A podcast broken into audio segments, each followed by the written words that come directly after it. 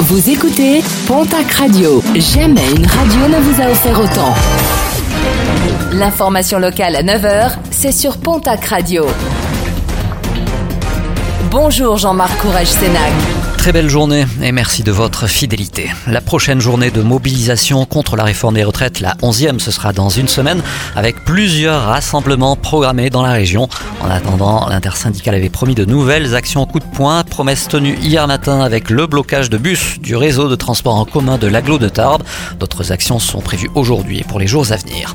Un incendie meurtrier hier dans les Landes. Le sinistre a impacté un couloir de 500 mètres carrés à Saint-Avite. 6000 canetons ont péri dans les flammes.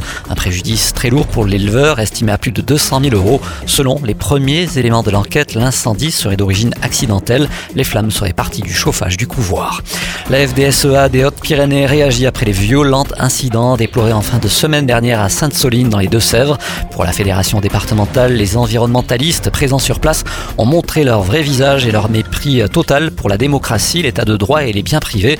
Et de rappeler que ces projets de stockage de l'eau ont suivi tout le cursus légal avant d'être Des réserves collinaires par ailleurs, puis de biodiversité pour la FDSEA 65, pour qui ces bassines doivent également voir le jour dans le département.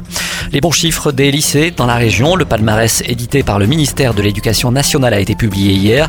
Différents indicateurs de résultats des lycées avec notamment le taux de réussite au baccalauréat. Dans ce domaine, l'oratoire Sainte-Marie à Hoche se distingue avec 100% de réussite. Côté public, le lycée Pierre Mendès France de Vic en Bigorre arrive en seconde position régionale. En Nouvelle-Aquitaine, première place pour le lycée de Navarre à Saint-Jean-Pied-de-Port pour les établissements publics. Nos confrères de France 3 se sont dernièrement intéressés au projet de rénovation de l'hôtellerie des Laquais au pied du pic du Midi de Bigorre. Entre 7 et 8 millions d'euros vont être investis dans ce chantier qui permettra au pic du Midi de diversifier son offre touristique.